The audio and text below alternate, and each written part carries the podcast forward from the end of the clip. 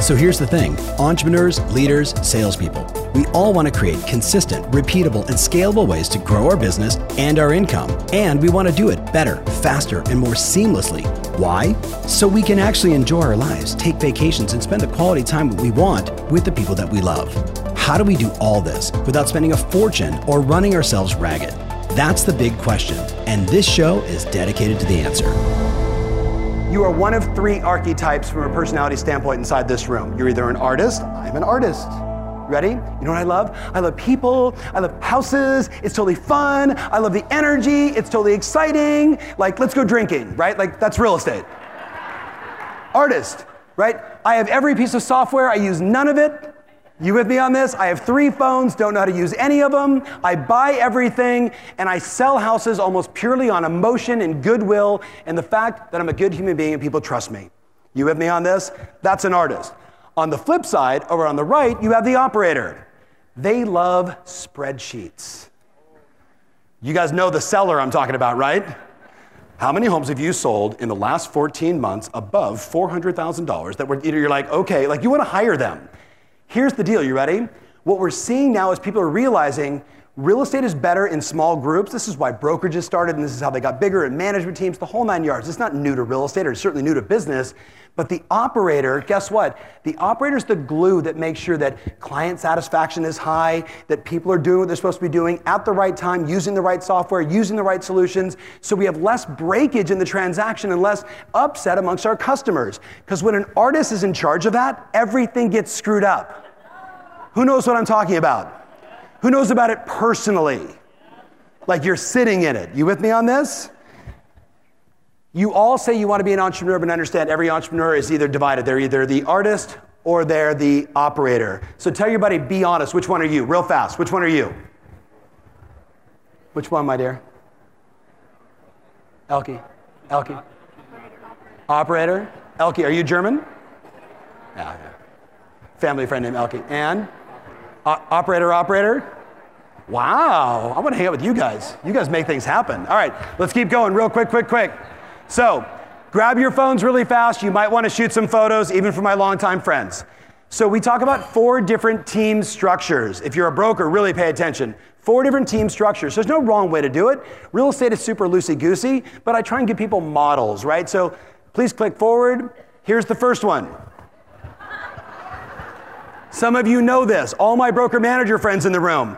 When agents come back to you and they go, the six of us are getting together and we're gonna do new photos and we're gonna wear blue jeans and a white shirt and we're all gonna go blonde and we're a team, right? And those are totally illegitimate and they're only illegitimate for one reason. If there is no operator, you are not a team. You are six clowns running around like chickens with your heads cut off. Like, that's the deal. You guys with me on this? Who knows what I'm talking about? If like like if you're the face of the business, you need a backstop. You need the back end to say, give me the paperwork, I'll take care of everything, I'll make sure you don't get sued. You with me? Now get out of the office and go get more contracts. And when you have that, you win. So this never works. Click forward, please. One of the absolute best businesses in all of real estate. And in my opinion, somewhat of a crisis happening right now, whether we're talking California or the rest of the country, and that the median age of real estate professionals is what, 500? Have you guys been to some conventions? Like, I go to some conventions, I'm like, wow, they got old all of a sudden. Know what I'm talking about? And like, I'm 47, like, I'm feeling it, but like, wow. But here's what I tell my clients hey, you know that son of yours that went to like UC Berkeley and he smoked a lot of weed and he's living in your basement and he's playing video games? Make him your buyer's agent. and they're like, yeah, awesome. He's really good with the computer. Make him your assistant. You with me on this? And now what we're seeing is the lifetime value of a family business gets extended and now mom is dominating over here, and the 50 year old daughter is dominating over here, and her 22 year old son is getting in the business. And guess what? all of that beautiful branding you did for so long, all of that goodwill, the impact you made in that community, your, your geographic farming from 70 years ago when you were walking around with pies and going, Here, I love you, right? Guess what? You get to extend that. Does that make sense? Look at the next one, please. This is the scary one. And this is what this is what scares everybody Because we've all dealt, and by the way, men in the room, I'm going to let you off the hook. That hero is actually usually predominantly female. No, you do not want to be this person. You do not want to be this. Let me explain before you get all excited. This is the number one phone call I get. Hi, Tom. You know who I am. I'm from New York City. I did, you know, $200 million in volume last year, and I was told that you can help me. What's the problem? I've had 14 assistants in the last week. what? And, you know, a week, so let's call it a year. Well, tell me about that. Well, like they come in and I try and interview them and I basically like tell them all the things I do and I tell them all the things I need and I become their best friend and then they join me and after 24 hours they know that I'm completely insane and the next day they just don't show up. And I usually say, How many times have you been married? Five. Okay. You guys with me on this? I'm like, this is a psychological issue, right? I'm like, okay, so you're this, here's the truth, like all the guys, pay attention.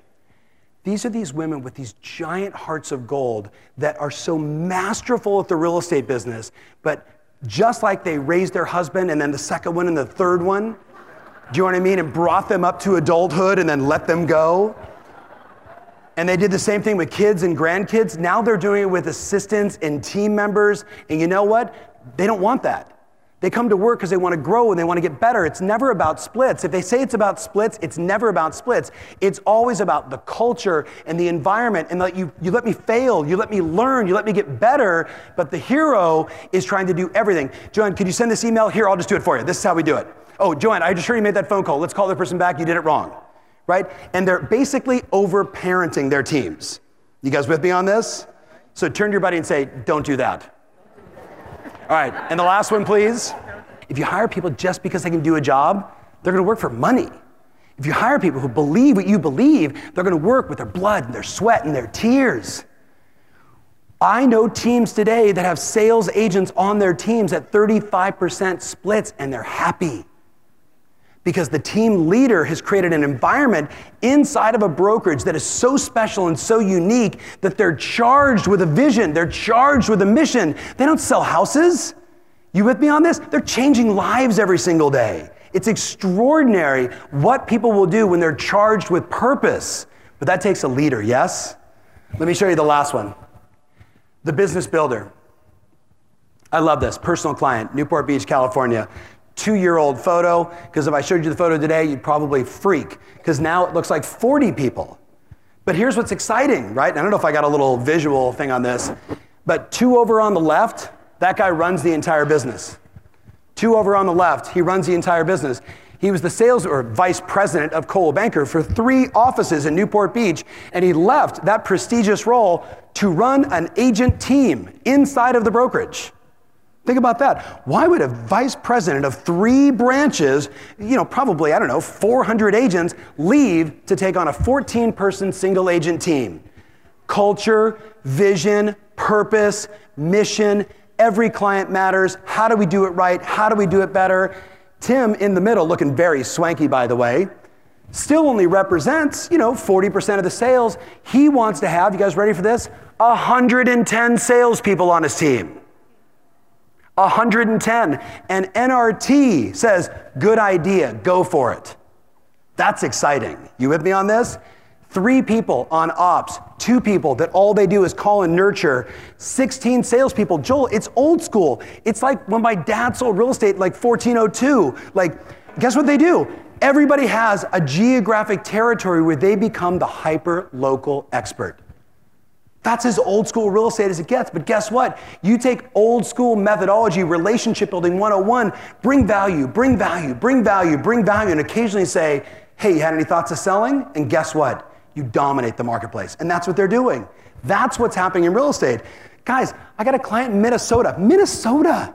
You've been to Minnesota in January? Avoid that. In your hotel, you take your bottle of water, you throw the water in the air, and the water does not hit the ground. It does, but it goes like this. and the guy's got 127 salespeople on his team. You want to know why?